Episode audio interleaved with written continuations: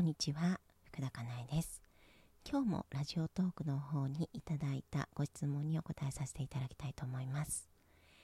かなえさんこんにちは。いつもインスタやママカク楽しく拝見しています。休日一人で出かけると主人の機嫌が悪く感じるのです。休みの日は友達と出かけたり習い事に行くこともあります。いいよと送り出してくれるものの帰ると主人の機嫌が悪く感じるのです。人の機嫌まで気にしない。全てが自分のせいではないと思いながらもどうしても機嫌を取ったりイライラしたりします。主人は突然休みになるので私の予定はもう決まっていたりします。子供もそれぞれ習い事や友達と出かけ主人も寂しいのかなと思います。私の気にしすぎなのか愛されていない証拠集めなのかアドバイスいただけたら嬉しいです。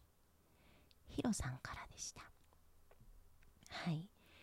えーといいよってね送り出してくれるということなのでもうそれでご主人の愛ですよね。愛の大きさというのがね分かりますよね。なのであのー、帰宅した時にあなたのおかげでこんなに楽しかったっていうことを、まあ、伝えられるといいかなと思います。あの自分が伝えていたとしても思っているよりも人に伝わっていないということは結構あるので相手に伝わるように伝えるということをまずは意識してもらうといいのかなというふうに思います。あとはですね人の機嫌が気になる方っていうのは、えーと、自分の機嫌をいつも意識している方気にしている方でもあるんですよね。というのはどういうことかというとえーと、自分がこうイライラしたり悲しくなったりした時に、あのー、不機嫌になりそうな時、えー、その不機嫌を出さないようにするとかね、うんあのー、していることが多いですよね。うん、あの人の機嫌が気になるということは自分の機嫌も人に影響するのではないかっていうことを考えると思うので自分がこう不機嫌にならないようにあとネガティブな感情を出さないようにということを、まあ、常に気にされているのかなということも思います。なので自分のうんとイライラとか、えーと、悲しい気持ちだとかを少しずつでもいいので出してみるってことも心がけてみるといいかなと思います。相手にぶつけるということがねやっぱり抵抗がある相手に分かるバレるということが抵抗があるのだとするのならば一人の時にでもいいのでそのイライラした気持ちだとか、えーと、悲しい気持ちだとか怒りだとかそういうものを言葉に出してあげる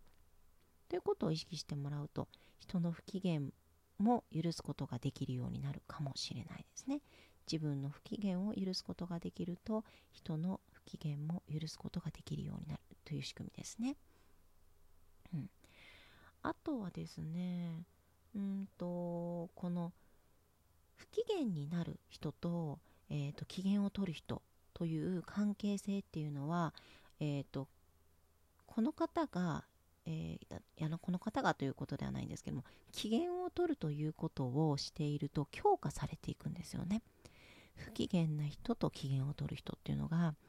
だんだん差が大きくなってきたり、えーと機嫌あ不機嫌になる人の不機嫌さが大きくなったりとかしてこの凸凹が大きくなるみたいなことはよくあるので、うん、この関係性が強化されるってことを考えると機嫌を取るということはなるべくしない方ができればいいですよね。これ怒る人と怒られる人っていうのもそうなんですけれども怒る人っていうのに対して怒られる人がこう黙っているとかあの何、ー、て言うんですかねそれに対して怒り返さないってことをしていくとどんどん怒る人っていうのは怒る人になっていくんですよね。うん、なのであのよくあるじゃないですか。なんかこうご年配の夫婦でなんかご主人がめちゃくちゃすぐ怒る人でなんか奥さんは怒られてるのに何ていうんですかねそれを、まあ、気に気にしないと言ったらあれかもしれないですけれども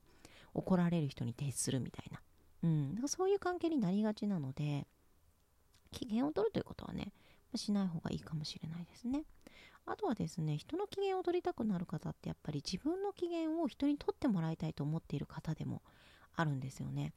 なので、自分の機嫌を自分で取ることができるということも大切かもしれないです。うん、それができるようになると、人というのも例えばこの場合ご主人というのも、えーと、機嫌は自分で取ることができるんだって思えるようになってもきますよね。うん、なので自分の機嫌を自分で取るってこともすごく大切じゃないかなと思います。はい。うん、でその姿を子どもたちに見せていくっていうのも大切かもしれないですよね。うん、あの自分の機嫌は自分で取るものなんだということを、うん、なんかこう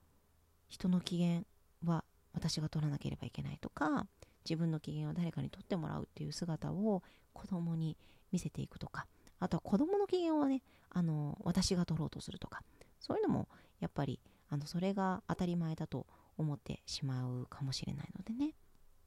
うん、大切かなと思いますね。はい。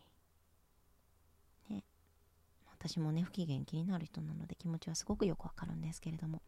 いろいろなねあの心の仕組みを知ったり関わり方を、えー、て言うんですかね。うん知っていったりすると実践していったりするとこれってやっぱり感じ方とかうん実際に起こる出来事とかも変わってくることが多いので、はい、参考にしていただけるといいかなというふうに思います。はい、で今日は金曜日なのでママ角のライブ配信をする予定なのでまたお会いできることを楽しみにしています。でもっともっとママ角だと深く深く、あのー、切り込んでお話ができるなと思うので、はい、ぜひ聞いてみてください。はい、ではありがとうございました。福田かなえでした。